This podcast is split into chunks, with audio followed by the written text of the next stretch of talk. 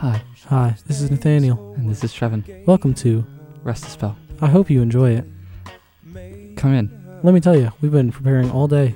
We've Yep. had the the tea is the tea is boiling. Mm-hmm. The poetry book is open, Mm, our guest is arriving. and our ears are ready to listen Yes, it is. So just come in today. and and rest, a spell. Well, welcome everyone to Rest a Spell. Um, first and foremost, let's introduce our our guest. Let me tell you, this is one. This cat's built different. It's the one and only Coach Aaron Mingo. How are you doing there, Coach? I'm doing great. Thanks, guys. It's it's exciting to uh, just to finally meet you after exchanging some Mm. emails and, and hearing Mhm. from different guys on the team that that you guys are also cats that are built different. And uh, they said I asked the question. I said, "Who are these guys? They have a weird uh, name for their radio show That's and true. and uh, unique and, and obviously creative." And I said, "Is this a, is a good idea for me to go on this?" And and uh, they said, "Absolutely," uh, without any hesitation. And and uh, so. I said, "All right, let's let's send it and let's get on there." Yeah, you want to turn his levels up just a bit. He's at a good distance. Sick. Um, Would you we like to tell him? Maybe would this help, Trevor? Maybe you should tell him the history behind the. I don't know. Have we even discussed this on air of what the how we got the show's name? I th- I think we have. Okay. Um, but like last year, Nathaniel, we were not roommates last year, and he would just say, "Come in, rest a spell" to his room all the time. And I was like, "Oh, I love that, love that." And then we decided we're gonna room together. We're really good friends, and we decided we're gonna room together. I bought a doormat at the end of the year last year that says, "Come in, rest a spell."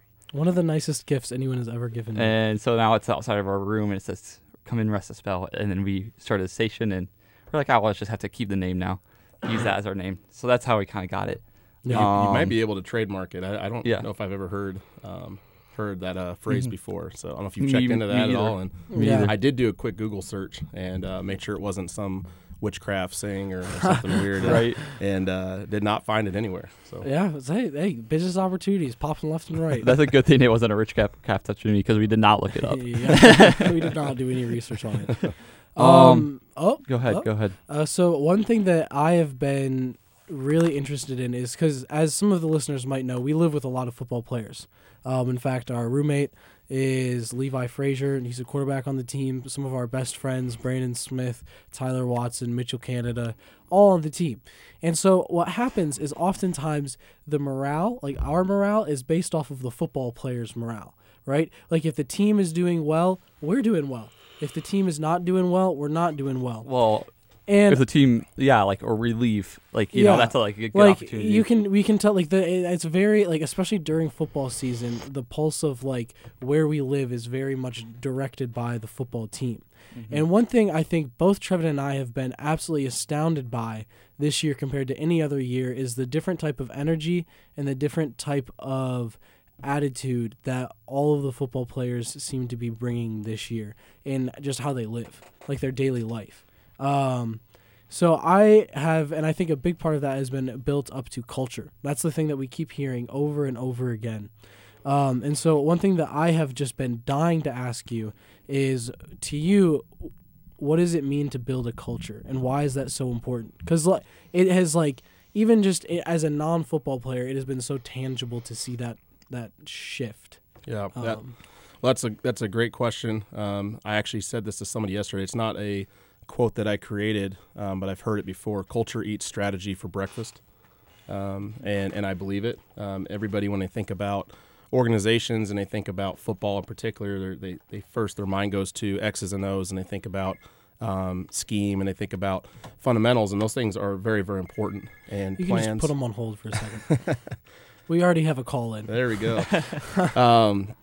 but they think about that stuff, and that stuff matters. It's, it's not Mhm. that it doesn't, but um, the culture is what's going to drive how well you execute that stuff, anyways. Um, Yeah. The culture is going to drive how you how well you um, respond to adversity, which Mhm. football is guaranteed to, to have adversity show up each and every week, each and every Saturday Yeah. um, especially when you play in a conference like we play in.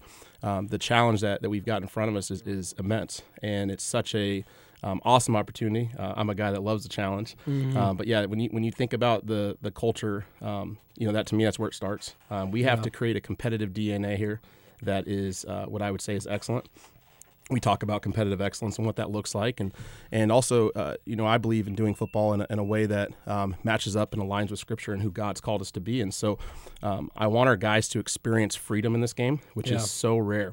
Um, most people that play football, they get so bound up because there's this electronic thing in the corner of the end zone, Yeah. sitting up there constantly keeping score on how you're doing, and and that thing matters. And we and uh, you know I, I don't I don't uh, feed my family if it, it doesn't go well over time, right? Like it, it absolutely matters. And and I think any job that you do, you, you need to there's there's scoreboards for it, right? And Yeah. and you do need to have um, you know you do need to have positive outcomes on that, but um, you can't allow your identity to get wrapped into that because if it does, um, it's going to actually get in the way. It's going to it's going to cause you to stumble. It's going to cause you to make mistakes that you wouldn't normally make. It also can cause you to do things you wouldn't Mm-hmm. think you were, would do. If it if my ultimate pursuit in life is just winning, I treat our players different. Yeah. Um, if they make plays for me, then I love them, and if they don't, then I have no then I have no use for them. If I if I truly only focus on winning Yeah. um, you, you start to coach out of a transactional perspective versus a transformational perspective and Mm-hmm. and um, you know I just as a, as a follower of Jesus um, it's it's so important I think that we that we do it different and we create a culture um, and an environment that is centered on love centered centered on God's word um, creating an, an incredible world class experience for our players um, where they enjoy uh, coming to work every day find joy in the journey um, learn to love the challenge and, and and then when there is adversity or there's a disappointment and we've had that on saturdays right? Like the saturdays have not gone how we'd want them to go uh, for the most part this season. Um, how do we respond to that? And I, and I tell the team that often it's our response to um, adversity our response to disappointment is going to dictate how future how future outcomes are and and i think our guys buy into that um, um, it's certainly when you come on a Monday and watch us after a disappointing Saturday, we're not celebrating the fact that, that we came up short. We're disappointed in that. But our work, you wouldn't be able to tell by how hard we attack it and how positive our guys are. There's a resiliency that's being created, uh, a mental toughness that is being created. And it's going to lead to um, a lot of future success and, and hopefully sooner rather than later. Yeah. we're working hard at that every day. Um, but that's the type of culture we're, we're really working to create here. mm-hmm. Okay, so we have a call. I've never This done is our this. first caller. Oh, I've never done this First, before. first ever. First ever call in. This Um, right. If you can s- go ahead and speak, caller. Uh, Maybe he's talking to the phone. Let them one that. Let me see. Hello? I think you still have them on hold. I can't. Um, yes, I had a question. The okay, there it is. Can you guys hear him? Yeah, try and turn it up. Mr. Dieris, could you speak up? I believe this is Will the you caller. speak? Will you say your name and your um mm, position, or how you know Coach Mingo? Um, I'm a uh, regular Taylor student. It's not I, showing up on the uh, recording. Go to the football games sometimes. I'm a big fan. Um, my question is, uh, suppose you have been given an elephant and you can't give it away or sell it. What would you do with it? Suppose I'm, I've been given an elephant and I can't give it away or sell it. What would I do with it? Sounds like that, That was sounds like what it, what it was. Okay, that is a. I've never been asked that question before. Um, that's very fitting with your your your name of your show, by the way. Rest of spell. There's Mhm. there's a lot of unknowns here. Yeah. Suppose I was given an elephant and I couldn't give it away or sell it. What would you do with it? What would I do with it? I mean, that, that you know, I, I would first of all, I'd make sure that I have a, a backyard big enough to, to house the elephant. Um, I probably would learn how to tame the elephant so That's it doesn't it doesn't overtake um, my life and and uh, conquer me. Mhm. Um, and uh, you know, I definitely would probably want to ride the elephant a little bit. You know, that I would think be yeah. awesome. that'd be pretty awesome, and, and I'd probably turn it into a little enterprise of selling uh, selling admission tickets Make- to make a come see my pet elephant. Yet So again, another business opportunity They're Exactly. popping up left and right. There's no sort shortage. He Yeah, may be so a coach, but he's an, also an entrepreneur. Let me tell that- you. that's right. So uh, not something I've ever thought of, but uh, Mhm. that's probably where I would head. Yeah. So, kind of coming back to that, uh, the idea of culture. What are like some of the practical steps that you've learned help to like, especially in your leadership style, that have helped you to develop that? Yeah, that's that's great. Well, first off, you have to identify um, why why do why do we do what we do, um, and think about um, like why why does football exist at Taylor University? Like what's the purpose of it? And a lot of people don't think about that stuff. They they look at football and it just happens to exist. They think about a radio show like this and it's just well we just happen to do it because we enjoy doing it. And I think enjoyment is a part of it. I think even for mm-hmm. football, it's like there's a performance that happens on Saturdays and and there is enjoyment that is as a part of what we're doing. But um, I see a, a, much bigger purpose behind why Taylor should have football. And yeah. Um, and I think you know when we uh, what that looks like is it makes this place better. Um, mm-hmm. We uh, we call it kingdom impact. We really have four pillars, and, and that's the fourth one we talk about is is being great stewards with the gifts and talents that God's given us. Um, and impacting his kingdom for, for good and um, mm-hmm. advancing his kingdom and doing our part to do that and um, being ambassadors for Christ. And so um, I want our football players, it's like what you talked about um, with your roommates. Mm-hmm. Uh, that is kingdom impact. The fact mm-hmm. that in adversity, you know that those guys do not enjoy losing. There's yeah. nobody on the planet that enjoys losing. The fact that you're able to tell me that our guys, their morale is still high, they're choosing to respond to it with positivity, is impacting who you guys are and mm-hmm. even your experience at Taylor. That's that's what I want for our guys, and um, that's what I the type of impact I want for them. And, and and when you think about when they graduate this place, the, the way they're going to be able to impact the world with the, the lessons that they learn through a, a, simple game like football. It's incredible, um, and and that gets me really excited. But you know, I mentioned uh, uh, Kingdom Impact being our our fourth pillar. We have three other ones that really, when I think about why does this thing exist, what are we setting out to do, um, what's our purpose? Um, the three other pillars are first of all being a God glorifying program where we really center everything we do on Him and, and for His glory. Um, the second one for us is is holistic development. What I mean by that is, is we don't just develop the football player in a person, but we, we really focus on developing the whole person, their mind, their heart, um, coaching with an eternal perspective that understands that these guys have souls and, and they matter mm-hmm. and uh, never losing sight of that. Um, yeah. And the third one for us is competitive excellence, and we talked about that a little bit ago. Mm. Um, but doing doing this game in a way that looks different than probably what the rest of the world is doing. Um, I mm-hmm. think God has a version of football out there for us that that we're chasing after that's um, better than what you typically see. And um, I believe by staying true to our purpose, we're going to be able to accomplish our vision, which is to become the leading Christian college football program in the country. Yeah. Um, and that that's why I took the job at Taylor. Um, mm-hmm. I'm not interested. I've told the team this. I didn't come here to knit, so um, I'm not. I'm not interested in mediocrity. I'm not. It's just not. Um, yeah. I, I, don't want to be around people that are. It's a. It's um. I, I'm a pretty driven individual. Um, I believe that we are called to do things in an excellent manner. I think Scripture is very clear about that. I think we're called mm-hmm. to do things with our entire heart, and I, I want to make sure that um, you know everything you can as a football program to cultivate that and uh, keep attacking that. And mm-hmm. and um, yeah, it's it's and, and I believe that Taylor University football has the potential to accomplish that vision. I think it's a that's a God-sized dream. Um, that's not an easy task. Mm-hmm. But it is something that's embedded in my heart and in my mind. I can't shake it. And I think you think about Taylor University and how dynamic of a place this is. There's no reason that Taylor football also can't be dynamic and really be the the leader when it comes to doing Christian college football. Yeah, yeah. I think one thing that, and one thing that I found just super interesting, especially about Taylor football, um, but like, I would have never dreamed coming into Taylor that like the football guys are as great of guys as they are and that they are as genuine, caring, Christ follower, got like men, godly men as they were. And I would have never dreamed in like a million years that I would ever like five of my closest friends were, would be football players. Like I'm just this like short little guy that they could probably all beat up in a few in a good knockout and a good swift like few seconds, and that like they have grown to be like some of my closest guys. So I just think like what what has been the um like best part about coming to Taylor and like learning about these guys. Yeah, well, the best part's been those guys. It's, yeah. it's what you mentioned, um, and uh, I I didn't know. It's, it's weird to say this, um, but I, I, don't know a better way to put it. I didn't know I'd fall in love with with these guys as much mm-hmm. as I as much as I have. Um, you know, just who they are, the type of men they are, um, the type of hearts they have, the way they fight, the way they compete, the way they love each other, um, the way they love God the way they're um, they're striving to um, grasp what we're trying to do. They they are willing to show up day in day out and continue to fight.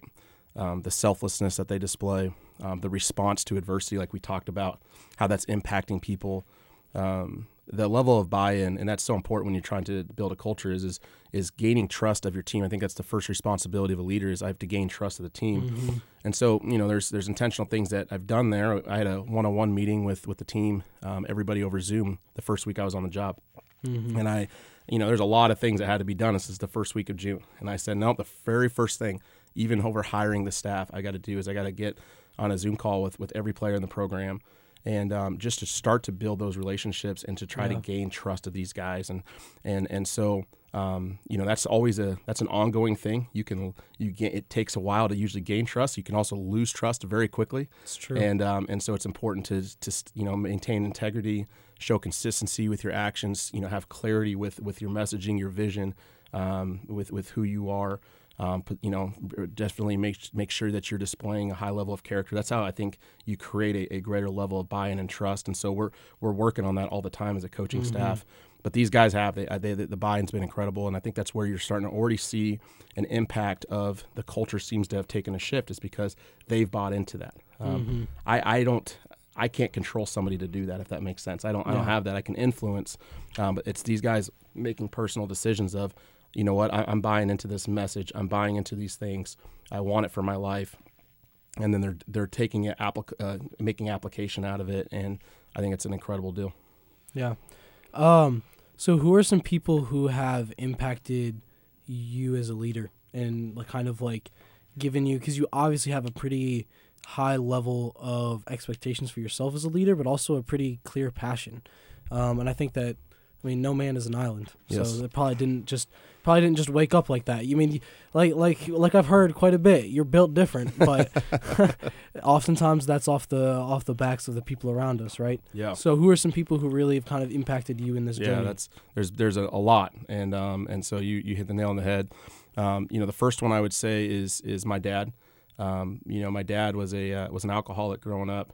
Um, um, my family life was was a little dysfunctional. My mom moved actually to Alaska when I was four years old and took my little sister because things weren't going well. Mm-hmm. And uh, you know, so I didn't grow up around my mom, and I grew up around my alcoholic father, and and we have a tremendous relationship. But at um, I think I was around 11 or 12 years old. Um, you know, he ended up um, coming to know Jesus, and I literally saw somebody be born again. You know, I, I Yeah. think I think the Baptist denomination uses that term quite a bit, but Mm-hmm. um, you could say make a, a new creation. Um, but but I literally saw that transformation take place, and it was so profound for me of watching the power of the Holy Spirit um, just intercede in somebody's life, um, the redemptive love of Christ intercede in somebody's life, and so um, I got to see that firsthand. And my dad um, is has possesses a tremendous amount of wisdom, and um, has uh, he he probably hasn't been responsible for uh, leading tons of people, but I've watched him act in integrity, and I've watched him in individual relationships lead people and influence by just being a man of character and integrity. So that's been huge.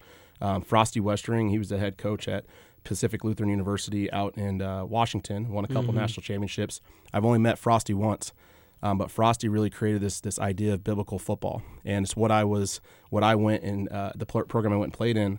It was it, it was from a Frosty descendant, and Yeah. even though I've only met Frosty once, he's had a profound impact on who I am as a leader and what I believe in, and the ability to articulate the stuff that we talk about. It, it, A lot of it comes from him.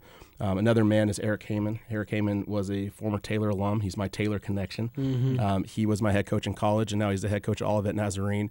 Um, Eric possessed an incredible amount of, of fierce resolve, is, is how I'd put it, but also one of the most humble men I've met, and showed me that as a as a man after um, as a Christian man, you can have both. Yeah. They're not mutually exclusive. Um, and he showed me really, I think, a great example of what biblical manhood looks like with the way he attacks problems, but does so with a humble heart. Mm-hmm. And so tremendous, uh, tremendous impact there. He actually is the reason I'm coaching. He cast vision for me doing that. Um, was wouldn't leave me alone about it. And then I, I said, all right, fine, and you know, prayed about it and, and felt called into the profession, and that's the rest is history. Yeah. A couple other guys. Ordell Walker was a, a guy I coached for for about seven years, um, and uh, he he taught me. Um, uh, he really was a convicted individual, and uh, meaning like he just had such belief and convictions about doing things a certain way because he overanalyzed everything in a positive way. Super analytical mind, and taught me to test everything. So when you test things and you're critical of everything, what happens is you gain a deeper level of why why does this the way it is? Like don't take things for just face value, but dive deeper. Um, What's really at the root of it? He taught me that, and so um, tremendous leader with that. And then the last uh, coach I worked for out in Dordt, um, Joel Penner, he's um, I mean the, the influence on him is uh, by him uh, for me was just incredible. Um, I saw him take a program that never won more than two games in a season, and then last year we were in the national playoffs Oh, at wow. a school that nobody said was ever going to do anything like that. Mhm. Um, and so he dreamed a big dream, um, had a had an audacious vision. Um, I, you know, the implementation of, of that vision um, was incredible. The culture that was created there was incredible. Um, really did a great job of letting our let us coaches coach, which was which is a huge leadership lesson. And for a guy that's you know a, a- now in a new head coaching position is you can't control everything, and so don't try. Um, Matter of fact, you'll burn out your burn out the assistant coaches. Um, you need to influence and help them do their job uh, to the best of their ability, and, and try to draw out the m- max potential out of every individual in the organization. And he did a really good job of that, and uh, was incredible about articulating what we're trying to do with with biblical football. And so, yeah, those are some of the top people. I like to read books, obviously, too, and Mm-hmm. and uh, you know, listen to podcasts. I've been really onto the Craig Groeschel re- recently. Mm, he has From- the leadership. leadership podcast, and so there's just you know I've got a 20 minute drive in from Marion, um, Mm-hmm. and uh, you flip that on, and you're getting nugget after nugget of just leadership, um, you know, gold, and uh, Mhm. and so he's he'll bring on guests and He does a really good job of being like concise. very concise. Yep, he doesn't he doesn't have too much fluff. Not at all. with He's he he's very about. he's he's a I think he's a pretty rigid individual. Mhm. Um, he's very good, like you said, a concise and and it's not like you'll get a 20 minute talk and the amount of meat in that is Mhm. is almost more than you'll get from anything else. And so I've been I've been really uh, yeah. yeah I've been I've been blown away by it, but also just it's it's definitely influential and and the, and that's the part of being a leader too is you constantly should be learning Mhm. God speaking you know um, through different people through echoes um, just, The just idea of like sharpening the saw, right? all the time Like making Yeah. sure that you're always making sure that you're at your best as well to help serve A- others. Absolutely, absolutely. I mean, it's it's random texts you get from people. It's it's uh, you know players players uh, giving you feedback on certain things. It's a random conversation you have with this person. hmm I think God works and flows through a lot of that, and um, you know, it's all of a sudden it's a scripture that you're reading, and things line up, and you're like, okay, God, I hear you, I hear you loud and clear, and sometimes He has to beat me over the head with it, but um, but but I definitely have experienced that um, in my short time in this role. Hmm I think. Oh man, I was gonna say something. Um, one thing that I think especially tough because at Christian college, you have to balance as a coach is the balance between making sure that football is important, but making sure that football isn't an idol. How do you, as a coach, balance for your players, um, making sure that they are putting as much as they can into football while not making that the number one thing in their life? Yeah, that's a great question. Well, there's a saying that we had at Dordt: um, winning, uh, winning is legitimate. Which, just for clarification, Dordt is in Iowa, right? Dordt's in Iowa. You've probably never heard of it. So you went Um, from you went from one cornfield to another cornfield. yes, yeah, the northwest corner of Iowa, Mhm. frigid, frigid winters, Mhm. um, and uh, out in the middle. I mean, it, you don't stumble apro- uh, across Dordt. Like there's, Yeah. you, you don't, you you don't, you you drive for about eight hours through cornfields and you're finally there. Mhm. That's what it's like. Okay. So. Um, yeah, so I never, I, I even heard of Dordt before I took the job. Yeah. I get, I get the call of the, you know, the head coach. He was a first time head coach. mhm. He said, "Hey, I want to go. Um, I'm thinking about this job." Actually, told me he didn't want to go. He said, uh, "I don't think I'm gonna take this job, but if I go, I'm not going unless you go with me." It was one of those types Yeah. of things, and and uh, and so I said, "All right." And then uh, the rest is history. But what was the original question you were talking about? All the I- idolatry. Yeah. How, Do, how do you have them put Oh hundred percent in? that's tough, isn't it? And it, and it's uh it's it's super tough, and I think it's a tough challenge that they're going to have for the rest of their lives. Um, You Mhm. can you can make anything. Uh, we can make academics into Yeah. an idol, like achievement into idols. Um, and so football certainly has that ability to do it, and uh, and so we're, we're fighting that fight all the time. But the Mm-hmm. saying we had, and I, and I brought it here, is, is winning is, is legitimate. It's a legitimate goal, but our purpose has to be ultimate. Yeah. And so there's a tension that exists between that because if you make winning your ultimate, it's certainly going to get out of place and and uh, it can become an idol. And, and I think Scripture is clear about no man can serve two masters. If Mm-hmm. Yeah. you serve the master of winning, um, you're probably you're probably falling short in other areas. And um, Mhm. And I would imagine that that's not where God God wants our uh, uh, our hearts to be. It's, It's true. important that our hearts remain pure in that. And I think it goes back to some of that identity stuff that I was talking about earlier, of getting these guys to understand who they are, who they were called to be. Um, you know, why why should we compete really hard? Is it for us to try to create validation and worth for ourselves on a football field? Mhm. Um, a lot of people, that's what it is, and and people Yeah. don't talk about this. But why why would somebody be so compelled to play as play as hard as they can, um, slam their body as hard as they can into another human being? What is it that drives them? yeah. And I think when you really peel back the layers of onion, for most people, it's there's a belief that this game, if I become good at it, it proves I'm worthy and valuable. Mm-hmm. and I and we are working so hard to combat that. It's that's a challenge for me in my own life. Like you think about it as a coach, like it's like, well, if we just beat this team, you know, it's gonna I'm gonna be seen as this really really good coach. You know, Yeah. like that's it's gonna exist for everybody, and and and there's scoreboards everywhere, but that's that's a lie because I, I've experienced winning, and here's here's the reality. And I've experienced losing too.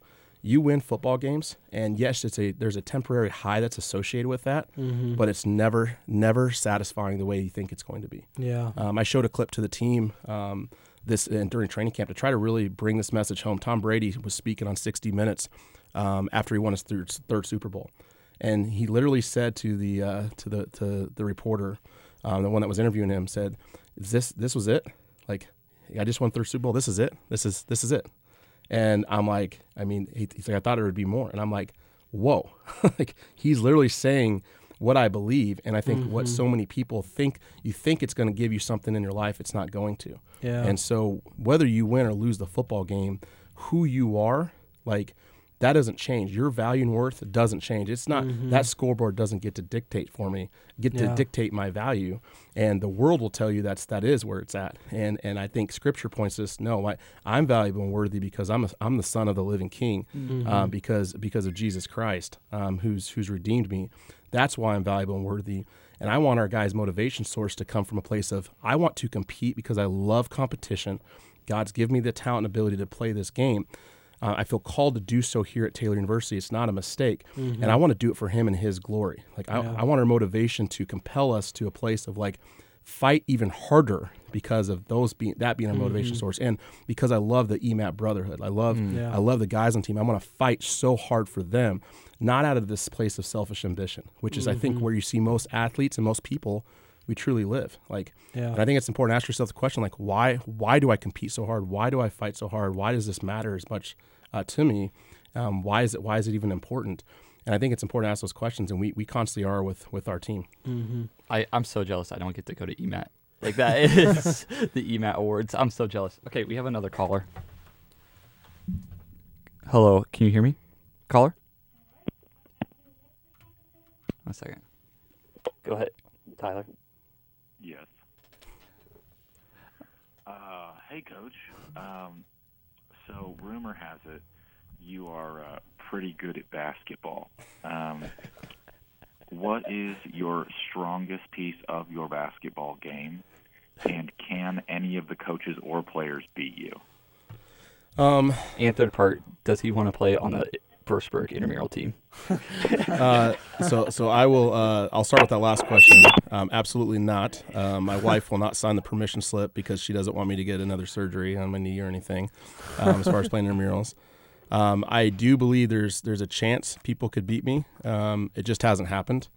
Um, and uh, and uh, I love that. I'd say my, my strongest part of the game is is probably um, my shooting, which is what most people would see this big redheaded pale guy, and they would go um, with a bunch of freckles, and they go, "That guy probably doesn't play very uh, play basketball." And I'm like, "Yeah, I, I I played a little bit, dabbled in it growing up, and and I enjoy it. I've got a basketball hoop in the backyard to ensure that players don't beat me. I, I got to get a lot of practice Stay, in. So stay up to it, yeah. yeah, so um, no, I, I love basketball. Um, it's actually my first love when it comes to when it came to athletics, and still uh, still a huge Trailblazer fan. Mm-hmm. Um, I grew up five minutes down the road from the University of Oregon um, went- and, and lived there. And my grandmother actually painted her house green and yellow. Like I'm talking some serious fanfare Yeah. there, right? Like like kind of ridiculous, like Oregon Duck Christmas tree type stuff and and all that. And so I grew up around that. And um, you know, so I've gone to a lot of Oregon Duck basketball games and and I have some special memories from that. And so I love basketball, but you know, I, I don't know. A lot of times when it comes to crunch time um, with the player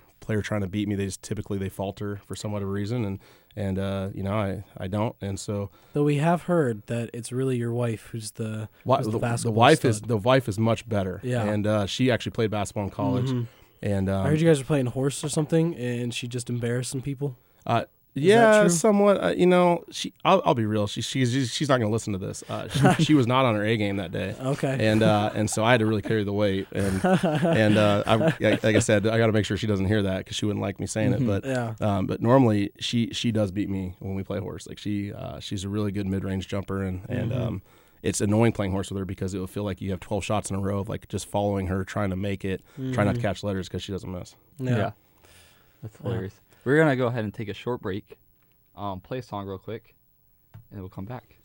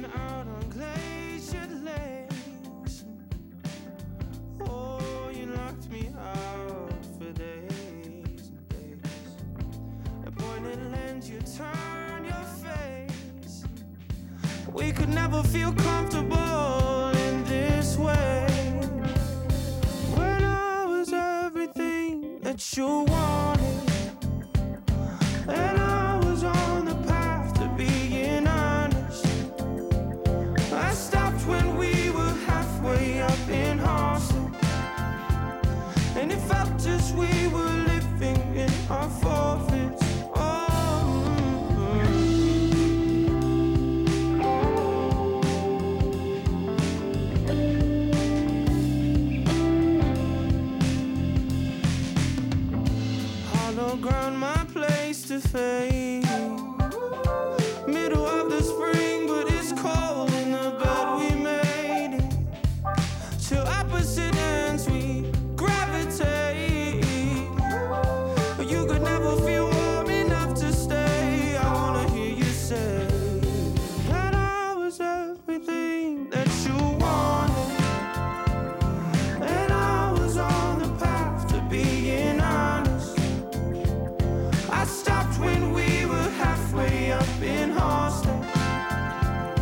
And it felt as we were living in our forfeits.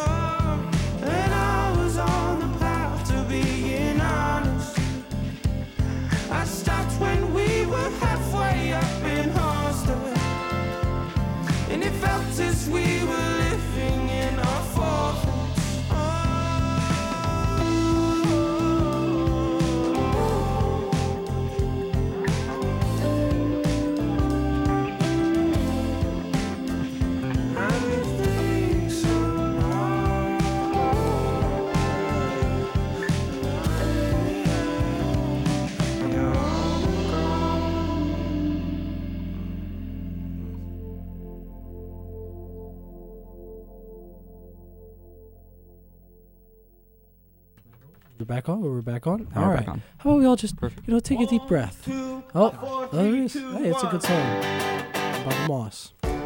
Oh, there's another good song.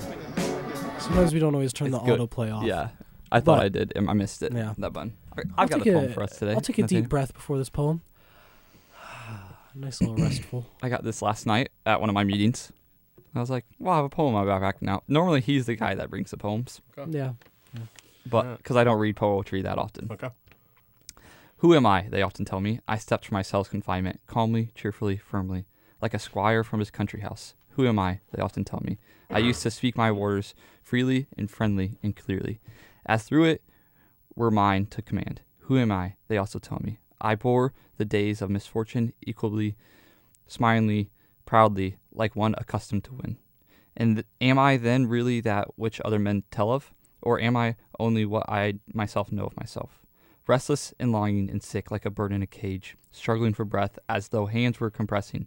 My throat yearning for colors, for flowers, for the voices of birds, thirsting for words of kindness, for neighborliness, tossing in expectation of great events, powerlessly trembling for friends at an infinite distance, weary and empty at praying, at thinking, at making, faint and ready to say farewell to it all. Who am I, this or the other? Am I one person today or to- and tomorrow another? Am I both at once, a hypocrite before others, and before myself a contemptible, woe begone weakling?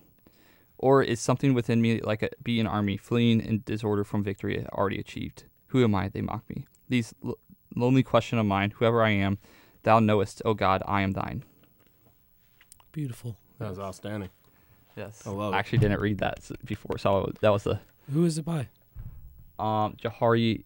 Not sure. Johari window is on the sheet, so I'm guessing Probably. Johari window. Yeah. Well, take it away, Mr. Nafzig. So we're segment. at the funner segment, the more fun. My grammar these days. Um, what you said? We'll start off with books because we. You said you enjoy books. What are some of like the big books that you have read? and yeah that have, top three, top three books. Ooh. Well, right now, I'm thinking the one I'm reading right now is, is going to be up there. Okay. Um, Chase the Lion by Mark Batterson. Hmm. Um, it, it talks about um, dreaming big dreams, which is what the, which is essentially what I've got for Taylor football, um, and how God inspires those dreams, and they're not just they're not Hmm. something that just kind of happen. That like they're they're uh, interjected and kind of in who we are, and uh, you know just what it looks like to. Um, it's like a verse I shared with the team yesterday of going down a snowy pit. Benaiah go down a snowy pit, uh, or on a snowy day going down a pit and chasing a lion down there and killing it. And uh, I just I get cranked up about that kind of stuff. I think that's who God created us to be, or as men, is is uh, warriors. I think um, we lose sight of that often, and obviously we're not going to probably literally chase lions down into pits and kill them. But there are lion types problems in, in our in our world. There's lion type of um, relationship problems, um, tasks that we have, responsibilities that we have to rely on the strength of God to in order to conquer them and kill them. And Yeah. and uh, and so I, I, you know, I'm just I'm all about that. um, the uh, other couple books, yeah, just come to mind. Uh, you know, another one I really enjoyed was Extreme Ownership by Jocko Willink. Mm. Um, just how do you? This is it's a really good book on leadership, Yeah. and he's a you know a former Navy SEAL. Um, My done- dad he- talks about that one a lot. yeah, and it, it just you know there's there's a lot of principles from that, but essentially what extreme ownership is is that um, any problem is my responsibility f- uh, to get it fixed, and I and I, I don't blame anybody for it. I don't complain about the problem. Essentially, it's it's a um, I take complete ownership. Extreme ownership is how he says, and I find a way to fix problems. I find a way to get it done. And most people are very good at identifying problems um, and not great at coming up with solutions. And Jocko you know, Jocko's a solution focused guy. When when you're in the military, you have to be, or or you die. I mean, that's essentially where Yeah. the mission fails. And so I thought that was an incredible book. I like that. And another one that's been pretty big for me, I read. Oh, probably uh, 11, 12 years ago. It's called The Handbook on Athletic Perfection or Coaching Perfection, one of two. I think it was, is it Wes Neal that wrote that? Uh, one of the most challenging books about Christian athletic competition ever. You read the book and you have like this tension that exists in your chest and like your spirit, like, but, you know, you want to make excuses, but what about mm-hmm. this and what about that? Because he's he's talking about this idea of dying to the scoreboard. And if you say you're doing it for God, like what does that truly look like? Does God doesn't need that scoreboard to go in your favor or our favor for him to be glorified. Like and you're like struggling with it because you like, no, but I really want the scoreboard to go well. And very challenging book.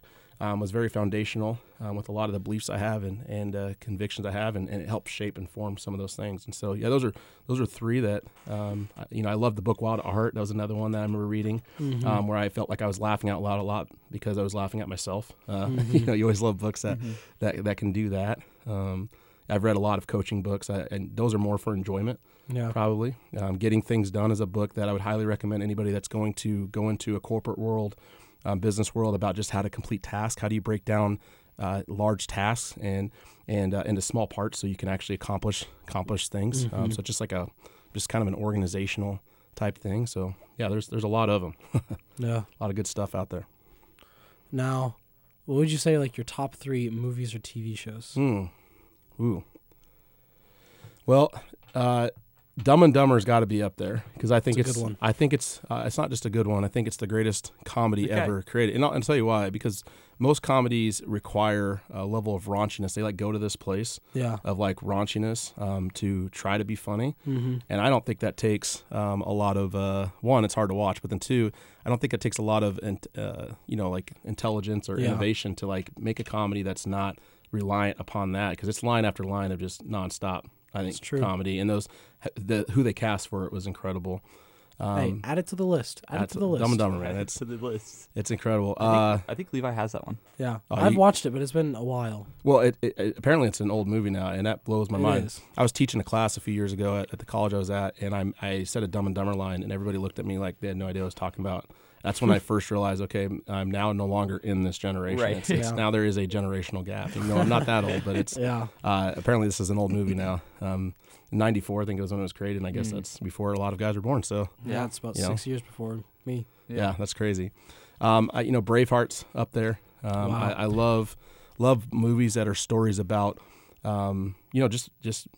I think most men are attracted to that, like men that have a a purpose and a cause that they're fighting for, that are they're willing to die for, Mhm. and they um because they believe in it so much, and then they have a freedom that when they fight. Like Yeah. I shared this with the team, like what is it about Braveheart, Gladiator, um, you know, those types of movies?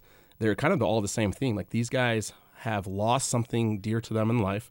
So they've like surrendered everything, right? Like Yeah. essentially because they, and uh, unfortunately it was like they had deaths that they experienced to loved ones and they, they, uh, so it was ripped from them. Yeah. But they exp- got to a place in life where like they no longer feared death.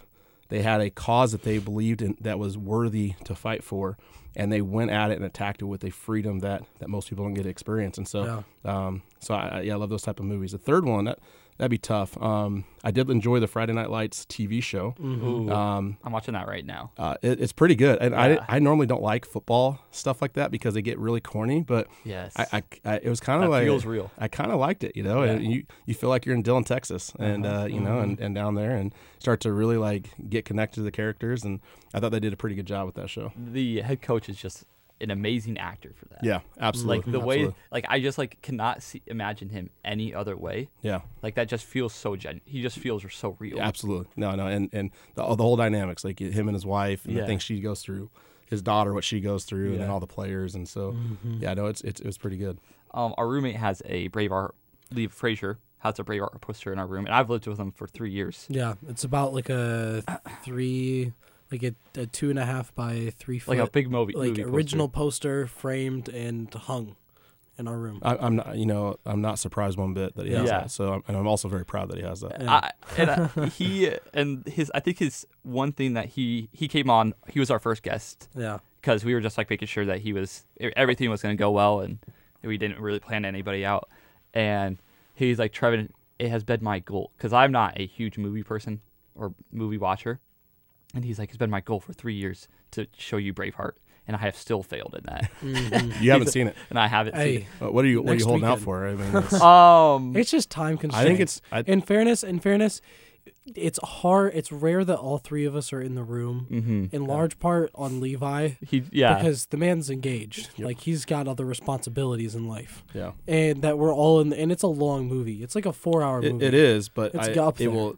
It's going to change your life. And so Yeah. I, I think you need to find a way to carve out some time. Yeah. And I mean, we also it, the, the speech from it was shown in our international security class, so Yeah. it's also an academic. It, well, it's very academic, and uh, yeah, and if you like poetry, it's it's very poetic. It's very poetic. Um, have you seen Gladiator? no. no, we also okay. I have Man. not watched that either. Wow. Okay. Well, you guys, I, I would just highly encourage it. I'm just the kind of person to like, especially at night, like to if we start watching a movie, like we start watching movies at like 11 o'clock, and if I like just like feel the slightest urge to go to bed after like an hour, I probably would just like end up like fall going to bed. Like I just like we lay down in bed. Southpaw this weekend. yeah, I we watched Yeah. Southpaw this weekend, Okay. and Yeah. I just like lay down in my bed. Just because I didn't want them to make fun of me, so I turned my head towards the TV, but then fell asleep right there. Yeah. South Southpaw's pretty heavy. Yeah. So that was big. Um, well, So- anyways, um, this is all the time we have with Coach Mingo. He's got bigger and better responsibilities. So but um, thank you so much for coming on. Yeah, we appreciate it so absolutely, much. this is uh, very enjoyable. Thanks for having me, guys. Of course. And, and, Yeah. Uh, yeah. good luck Well, these next few weeks. Absolutely, absolutely. We're gonna keep getting after it and keep getting better. And yeah, it's uh, sure. be an exciting end of the season. Yeah, Yeah. big Awesome. Iowa game too. Huh? Big Iowa game. Big Iowa game. Yes, Big I- up. like we're, Wait, we're we'll, next- we'll be there. dang. We'll be there probably um, shirtless or something. I don't know. About I, I'll, I'll keep my shirt on. Um, I want to keep my job, but uh, I, I, you know, I'm I'm on full support of whatever you want to do in the stands. Yeah, yeah. So we appreciate it so much, though. All right, thanks, guys. Of course. Um, well, it's just us, it's just us. man. We haven't. that, had what a this in delightful hour. We haven't had this in a while. This was delightful. He goes 100 miles an hour, doesn't That he? was awesome. Like Yeah. I, I, between the calls and the the callers were funny. I, I enjoyed that. yeah. It did kind of break up the It did kind of break it up, but I think who knows what would have happened if we kept going. You know, yeah. Um, we have a teaser. we do have a teaser. We have a. You might get. Our fans might get double dipped this weekend. Double dipped, you say? Double dipped. All right. Um, because we're still planning on having our show next week. We are. We are. Um, we might also. So just this is the, for the future to keep in mind. We're thinking of um, inspired by Jack Kerouac, and on the road, on the road segment. Um, Jack Kerouac was a 1950s, 1960s author um, of the Beat movement, and he published this book called On the Road, where it's basically just him and his friends going cross country. And it just so happens um, that we have a certain break coming up. Is that true? it- yeah, they call it um falling break, I believe. or because- tripping break? Uh, yeah, because like fall, I think fall break. I we we and for our fall break, we have decided that we're gonna go to a mol- mountain and fall down it. Something like that. yeah, that Um, was one of your better puns, I must admit. Yeah. Oh, very funny, very funny, delightful. So we yeah. So obviously we live in Indiana. we do. Not many If for our international listeners, international listeners. um, we live in Indiana. If you don't know what Indiana is, it's a lot of cornfields, not many mountains, No elevation. no really. elevation. Well, there is elevation, but Yeah. we're like we're we're high up in the elevation. Like Yeah. it's flat. It's just flat. You Nice know, for bike rides. You're always going downhill. Um, so we are going to a mountain We are in. It's called Mount the Mitchell. great state of North Carolina. North Carolina. Um, we Also have Mount two Craig. guests. Uh, I believe two guests will be tagging along with, Should we with keep us. them as a surprise, or should we just spoil it now? well, one of them, they consider him. Yeah, w- I, I don't have any puns because I don't really know what his name is. There, we have a guest that is from the big, big, big state Of Alaska. of Alaska, yeah. and I so we hate. call them Alaska. So if you are anything close to Taylor, you probably already know him. Yeah. The, our other friend, um, he's kind of fubbish. I don't know what that means. Yeah. He um he's the only other person I've ever met with a flip phone, which is fun. Yeah. Yeah. And I think it's gonna be delightful. and who knows Um, what color his hair will be? Yeah, who knows what color his hair will be? I think it'll be delightful. I think there's gonna be. We're still not really sure how it's Oh, gonna I be heard. structured. I heard We this guy was format. wanted. To, He was no, not wanted. wanted. He was just told. People told him to stay away. He's just weird. Um, I think there's gonna be a bunch of different personalities meshing together. We might give some histories, some stories. Might be some good foley sound effects for those of you who know what that means. Um, It will be poor Yeah. quality. I think. Well, not- no, I think it'll be high quality. I think it'll be high quality. Well, okay, but keep we're in gonna mind have one we have a microphone. film major. we have a with us. microphone. But how are we gonna? Ha- Just Well- we'll figure that out later. Um, but we yeah, don't have a plan. The one we thing don't that a you should plan. keep in mind is we have no plans. We have literally no plans going into this. I'm the only one who knows how he's going to sleep. No one has a tent. Um, we have no idea what food we're going to get. We have no idea where we're going to stay. The only thing that we know is that we're going to go up and down that mountain. Yeah. Um, which happens to be Mount Mitchell, the highest mountain on the eastern seaboard. Uh, Mount Craig is the second highest. If we want to kick in another extra six miles, we can add that to under our belts. Um, it's gonna be a fun opportunity. But yeah, gonna be a long road trip. Um, might stay a little where in Kentucky. Who knows? Yeah. So t- stay tuned. Yeah. Art, my secretary is just gonna have so much work this weekend. Good thing he doesn't have any homework due until for next Friday. Yeah, I know. Isn't that crazy? That's so crazy. Thank goodness he planned out his life. I know. So Um, but yeah, to all of our listeners, that's kind of the sneak peek of what to kind of expect. I think next week. Do We you have a- remember who our guest is? I think it I might be. it's a it's a doctor. Um, you sure? I believe it's the. I think it's a reverend. I think it's a doctor. You think it's a doctor? Let's check. I I don't think it's the doctor. I don't know if it's the reverend. No, no, no, not the Reverend. Um, I think it's the reverend.